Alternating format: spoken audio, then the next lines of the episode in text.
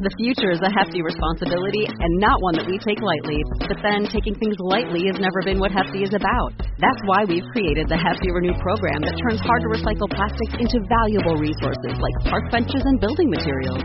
To participate, simply fill up an orange Hefty Renew bag with accepted items, tie it up, and drop it in with your regular recycling. That's it. It's that easy. It's time to rethink recycling with Renew. Particular valued resources may vary by geography. More info available at heftyrenew.com.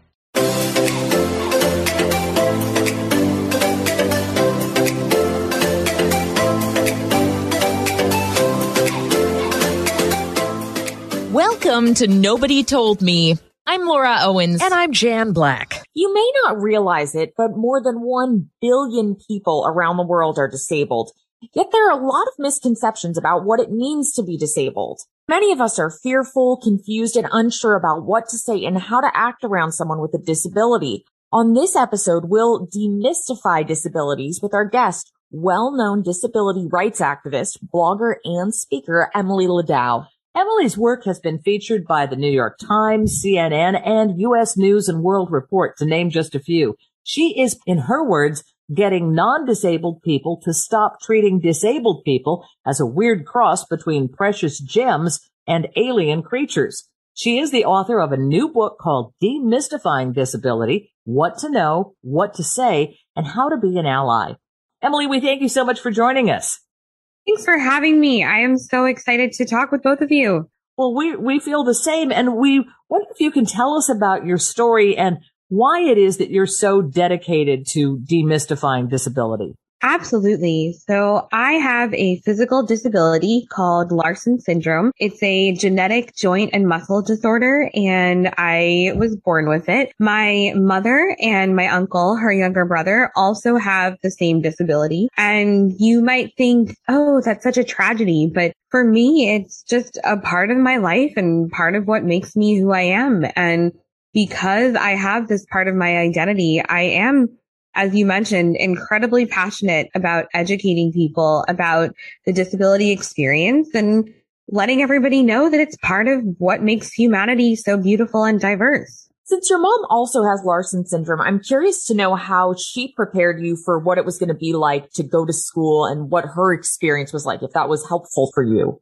It was so helpful growing up with somebody who was this built-in role model who taught me how to be an advocate for myself. And that's not something that I take for granted, but it's also an interesting dynamic because I was able to look towards the path that my mother took. But at the same time, we had very varied experiences. She was born well before the passage of the Americans with Disabilities Act, which is major civil rights legislation for the disability community in the United States. And I was born just a year after the passage of that legislation. So I've never known life without it, whereas she grew up entirely without it. And so I think that set us up very differently in terms of how we came to see ourselves and how we experienced the world around us. But in terms of having someone to look to who could teach me what it was going to be like as I navigated the world as I grew up, my mother was absolutely the person that I looked to for that. You know, Emily, we are all different whether we're disabled or not. So how do we know if someone wants to talk with us about their disability and educate us or simply wants us to ignore it? That's such a good question. And as you mentioned at the beginning, there's a billion plus disabled people worldwide. And so that means that you're going to get a billion plus different opinions and experiences on what it means to be disabled and on whether somebody embraces that identity, wants to communicate about that identity, whether they consider it an identity at all. And so the best thing to do is to treat every human being as an individual. I might use the term disability community as an umbrella term simply because it's easier to say that when I'm speaking, but that doesn't mean that everybody has the same preferences about whether or not they want to speak openly about it, disclose personal information. So we can't demand that information of people, but certainly if you have questions, you know, take it on a case by case basis. Determine how you have a relationship with that person and whether that relationship is conducive to having this kind of open conversation. Ask yourself before you ask questions, is this something that I would ask somebody without a disability? Is this something that I need to know? Am I asking because I want to help, because I want to support, or am I just being a nosy busybody, right? Yeah. You know, look at it as you would look at any other conversation or communication. Be polite and respectful and think about the individual context. Gosh, I thought it was so interesting when you said that it's like people are erasing your identity if they tell you they don't see you as disabled. Can you tell us more about how that feels? Because I think most people are trying to mean that as a compliment, but, but I totally get what you're saying. I just hadn't thought of it. Yeah. You know, it's funny because when I was younger, the biggest compliment that you could pay me was, I forgot you were in a wheelchair or I don't see you as disabled. And to me, that meant that you were seeing me as fully human. But as I've gotten older and as I've become more self-assured and I've begun to embrace disability as an identity and a community and a culture, I found myself realizing that if somebody was saying they didn't see this huge part of me, and if that was what it took in order for them to see me as being fully human, then that meant that they really weren't seeing me as all of who I am. My disability is not something that I can take off and put on a shelf when I go to bed at night. It's something that is always a part of me. And that's not a bad thing. It's not a negative. It shouldn't be a source of shame. But if you're telling me that in order to respect me, you need to push past this huge part of what makes me who I am and what defines so much of my identity, then you're essentially saying, well, I see some of you, but not all of you. And so I've since been telling people, I understand that you mean well when you say that, but you know, don't erase this part of me. Celebrate it as part of me. We're glad you're part of our Nobody Told Me family of listeners, and we're excited to tell you about Lomi, the world's first smart waste appliance. If you've struggled with composting and feel it's too much work or feel bad that you're not doing your part to help the environment, you have to check out Lomi. Lomi is a countertop electric composter, and I love it because I don't have a traditional garbage disposal. With Lomi, I don't need to take a lot of trips to the garbage with food waste. I just turn food scraps into dirt with the push of a button. And in just a minute, we'll tell you about a special offer from Lomi for our Nobody Told Me listeners. I love my Lomi because just about anything I'd put in the kitchen disposer can be put into the Lomi on my countertop and turned into dirt in four hours. There's no smell when it runs and it's really quiet. Since I got my Lomi, I throw out way less garbage. Me too. And you know, I think it's cut down my kitchen garbage by at least a half. That means it's not going to landfills and producing methane. Instead, my Lomi turns my food waste into nutrient rich dirt that I can feed to my plants. It is so cool to see. I feel great knowing that I'm composting and creating soil instead of garbage. I have a basically limitless supply of dirt now for my garden, and Lomi is so easy to use. While you may want to get a Lomi for yourself, you may also want to get one for someone on your holiday list. This is a great gift that will help someone year round. If you want to start making a positive environmental impact or just make cleanup after dinner that much easier, Lomi is perfect for you. Head to lomi.com slash NTM and use the promo code NTM to get $50 off your Lomi. That's $50 off when you head to lomi.com slash NTM. And again, that's Lomi spelled L O M I. Use promo code NTM at checkout. Food waste is gross. Lomi is your solution. With the holidays just around the corner, Lomi will make the perfect gift for someone on your shopping list. Just head to lomi.com slash NTM and use the promo code NTM to get $50 off your Lomi. What are some of the other uncomfortable or, or maybe even downright insulting terms that people have used around you that you would like to do away with? Gosh, there are so many things that I wish people would reconsider. For me, the biggest one, because I am a wheelchair user, is that people so often say that I am wheelchair bound or confined to a wheelchair. And I understand that society has put this narrative upon wheelchairs that they are something that we use when there's something wrong with us. It's something that we use because we can't do something. We forget that a wheelchair is really a source of freedom. A wheelchair is exactly how I get around the world. I'm not bound to it. I'm not confined by it. In fact, if I didn't have a wheelchair, I would be bound. I would be confined. And so I want people to understand and recognize that my wheelchair is a tool that I use to navigate the world. It's my freedom. And to call me wheelchair bound or confined to a wheelchair denies such a, a rich and robust part of my experience. So it's okay to just say wheelchair user because that's what I am. I use a wheelchair to get around.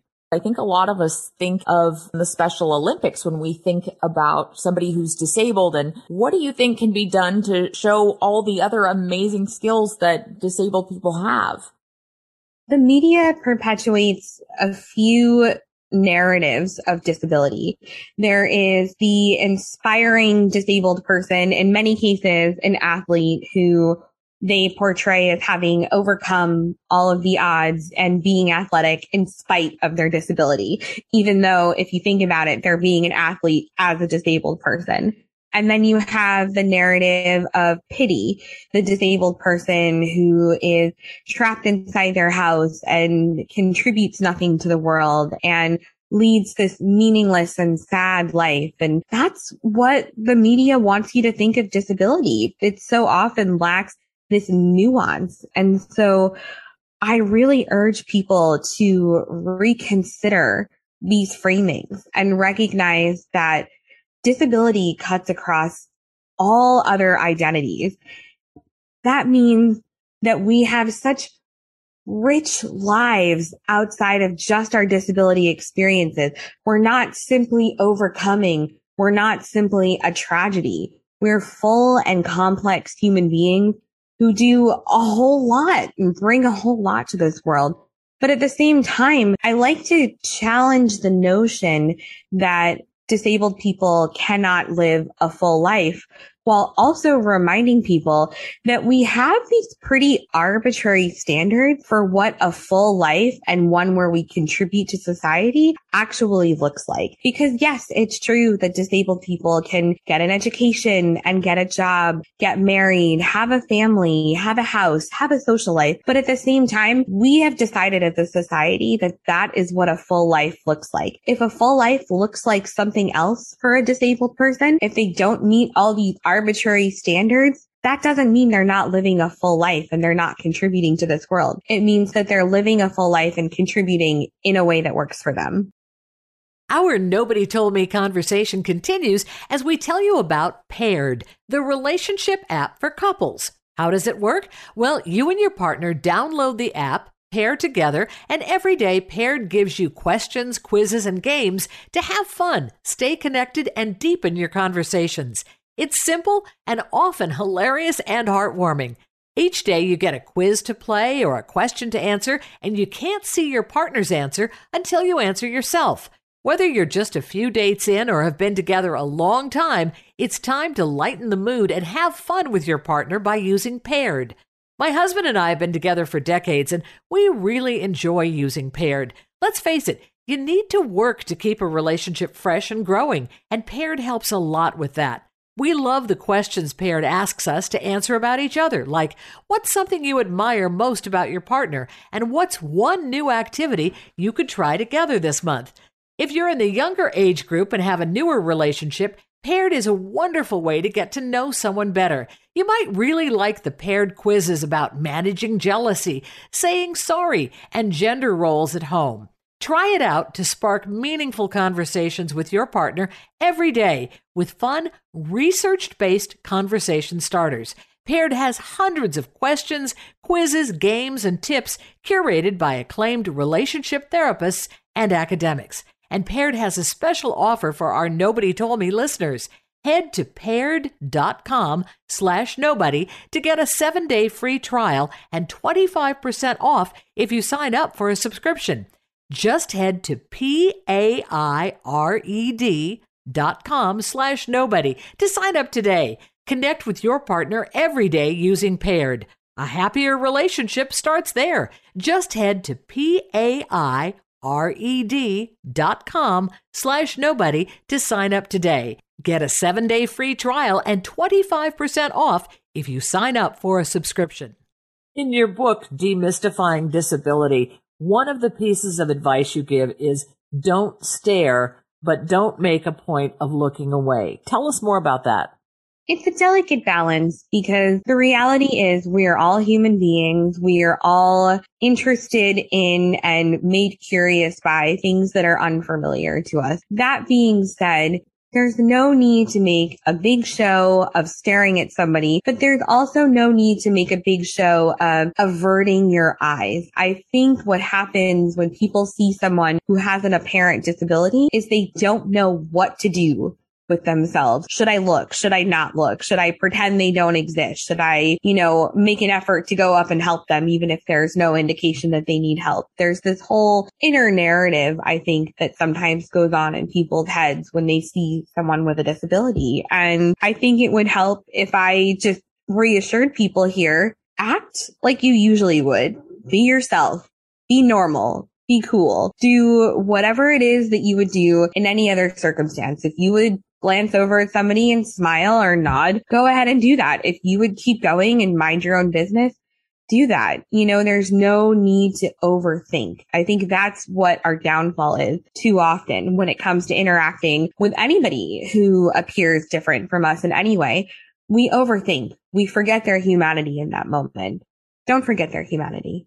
I didn't have anybody who was disabled in any of my classes growing up. And so nobody really said how we're supposed to act. And I think for a lot of schools, it's the same way. If there is somebody who's disabled, you address it. But if not, it's just not part of the curriculum. What can be changed for schools so that we start kids young knowing what to do and seeing disabled people with different talents like everybody else has?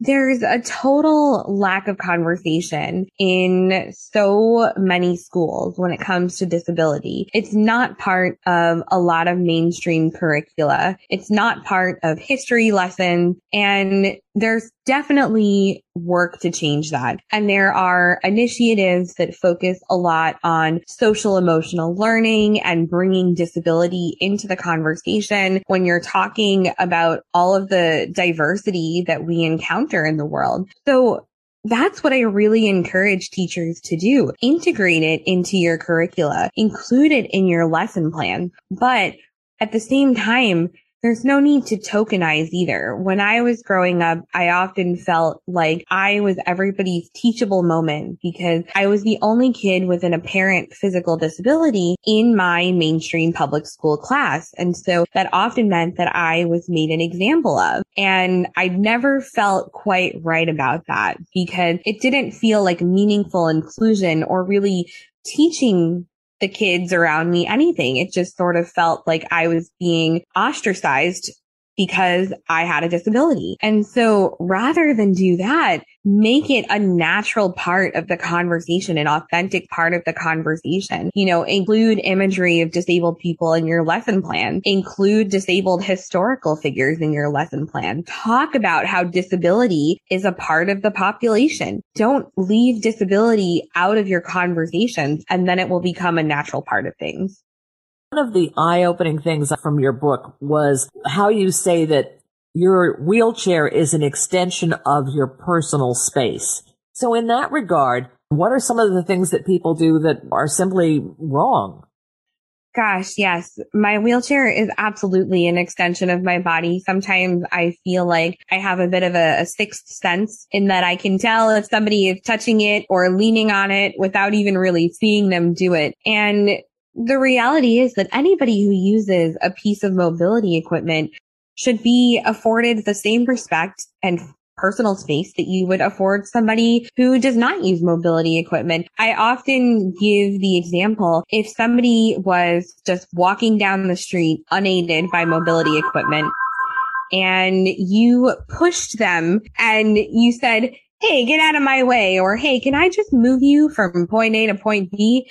That would be kind of unnatural, right? But as soon as somebody has a wheelchair, you seem to think, oh, I can just push them out of the way. Oh, I can walk up behind them and grab their chair. I can lean on them. I can hang my coat on them. And I've often felt like I'm suddenly relegated to being a piece of furniture but I'm not a piece of furniture. I'm a person who uses wheels to get around. So if you wouldn't do something to somebody who does not use mobility equipment, or if you wouldn't do it without asking first, the same should apply to somebody who uses mobility equipment. It's that simple.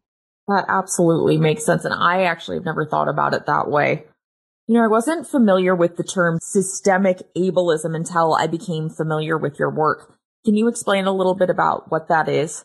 Absolutely. So first of all, to talk about what ableism is, it's, and I define it rather simply, actions and attitudes and circumstances that devalue someone on the basis of disability. And so in terms of interpersonal interactions, it can look like making nasty comments. It can look like excluding people, right? But there's also systemic ableism, which is to say that ableism is very much baked into the systems that we operate within. The education system, employment systems, transportation, voting, healthcare, you name it so many of the policies and practices that we have in place have ableism baked into the system. And a perfect example of that is in fact transportation systems. When you think about how most people rely on some form of transportation to get around, and in many cases rely on public transportation to get around. Many public transportation systems are not fully accessible to people with many different types of disabilities, myself included. And so that's a way that ableism is baked into the system because it's essentially saying, we're not going to make this system accessible to you. You're not able to use it. Therefore, that's going to have a domino effect on so many other areas of your life from socialization to getting to and from a job to accessing things like doctor's appointments. That's what systemic ableism looks like. It's when one system creates barriers for disabled people and then has a ripple effect in other areas. You would like us to stop using the word handicapped. Why is that important?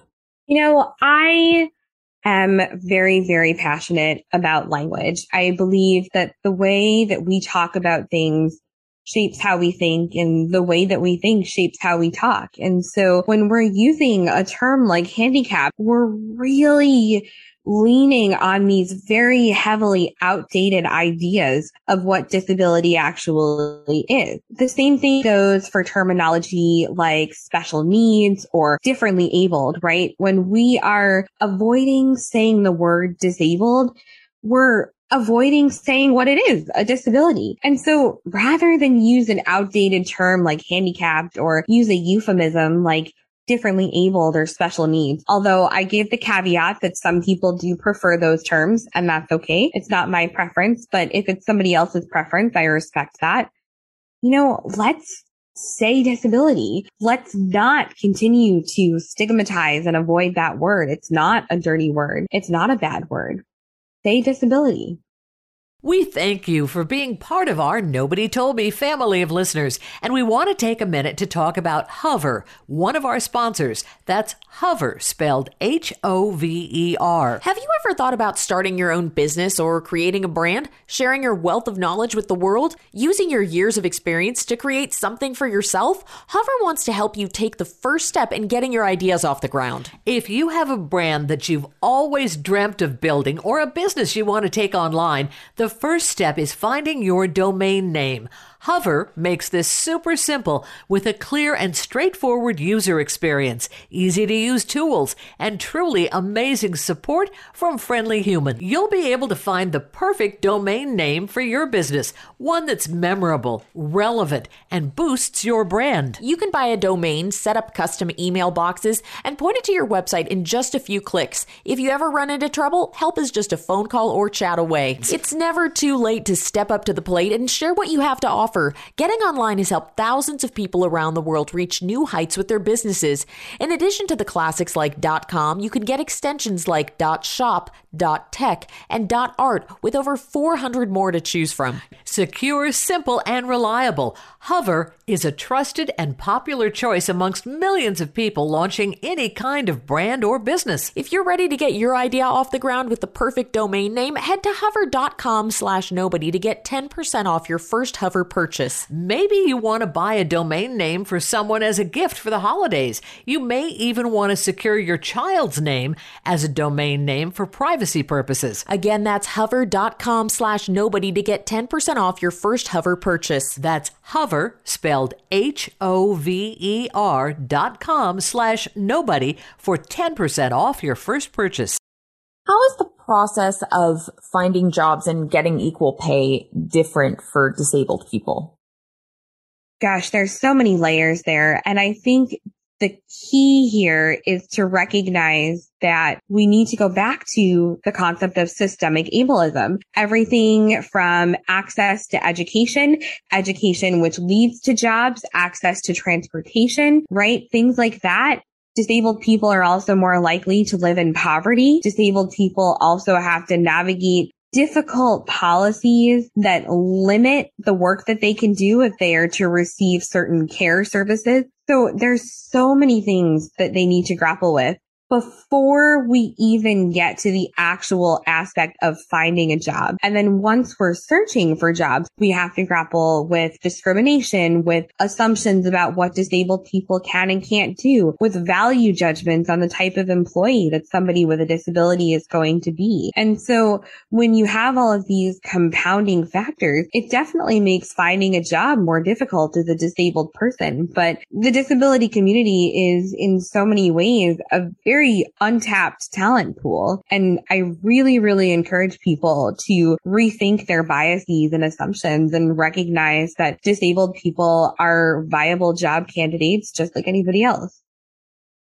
A couple of other pieces of advice that you have in the book, Demystifying Disability, are don't pretend you get it and don't pray over disabled people. Can you elaborate on those two things? Absolutely. In terms of not pretending you get it, what I'm saying here is not that you should not be an empathic human being, but it's very different to be a supportive person than to say, I understand what you're dealing with or going through because I fell and broke my leg and was in a cast for six weeks and used a wheelchair.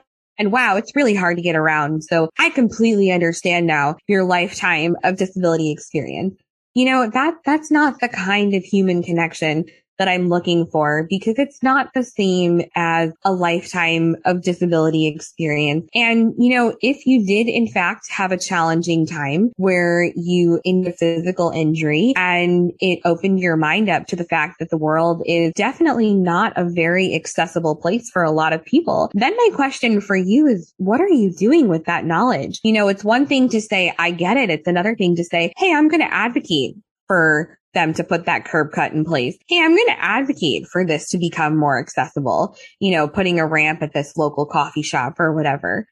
And in terms of praying over people, again, I believe it comes from a good place. In so many cases, it comes from being an empathic and caring person, but it also stems from this assumption that my disability is something wrong with me or something bad that happened to me or a curse put upon me. And that's not true. It's just part of who I am. And so if you're praying over me because of my disability, then you're asking me to heal or telling me that my life is a tragedy. And that just doesn't add up for me, you right. know? I don't want you to pray for me. I just want you to treat me like you would treat anybody else and be a kind and accepting person and recognize that disability is part of my life. And I'm okay with that.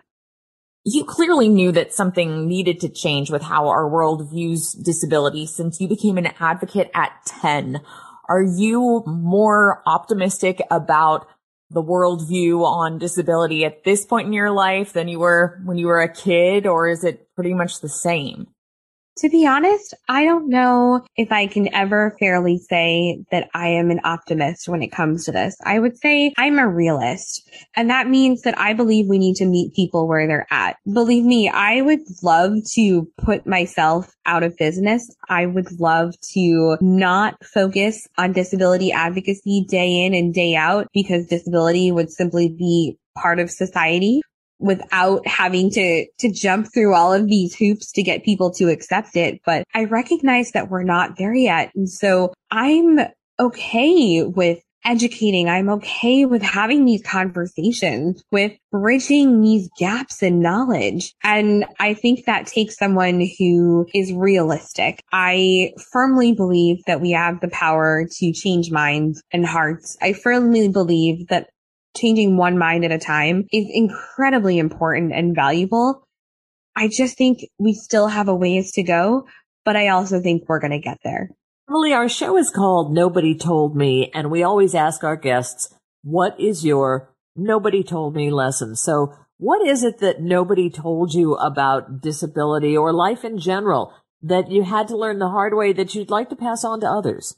I love that question. And despite the fact that I grew up with a mother who had a disability. And despite the fact that as I continued to get older, I learned to be an advocate for myself and began to make friends within the disability community. Nobody told me that it was okay to love myself for who I am. I wish that somebody had said, your disability doesn't make you any less worthy as a human being. You are whole and you are valuable exactly as you are. Hmm, I love that. Emily, you've done such a service with this and, and I have to say I've learned so much more than I have from just about any book by reading yours. And I listened to a lot of podcasts that you had done as well and really appreciate what you're doing.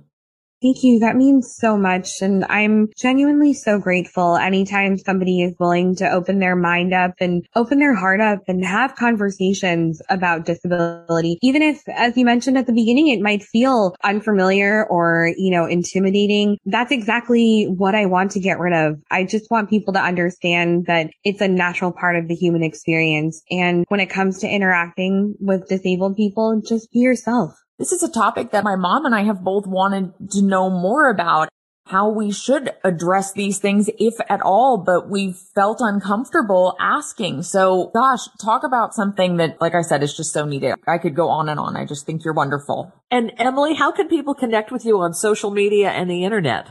Oh, I'm so glad you asked. So you can find me on Facebook at Words I Wheel By. You can find me on Twitter at Emily underscore Ladau, L-A-D-A-U. And you can find me on Instagram at Emily Ladau, no underscore. And I'm really always happy to continue these conversations. My hope is that demystifying disability is a starting point for conversation, but by no means an endpoint. And just one tool in a wealth of resources that are out there to keep your learning journey about disability going. And you also have a website too, right? I do. It's emilyladau.com. Thanks for the reminder. All right. Well, Emily, thank you for joining us. We really appreciate your time. Thanks for having me and for being willing to tackle this topic on the podcast. I'm really grateful. Our deepest thanks to Emily Ladau, whose new book is called Demystifying Disability what to know, what to say, and how to be an ally. And again, her website is emilyladau.com, spelled L-A-D-A-U. I'm Jan Black. And I'm Laura Owens. You're listening to Nobody Told Me. Thank you so much for joining us.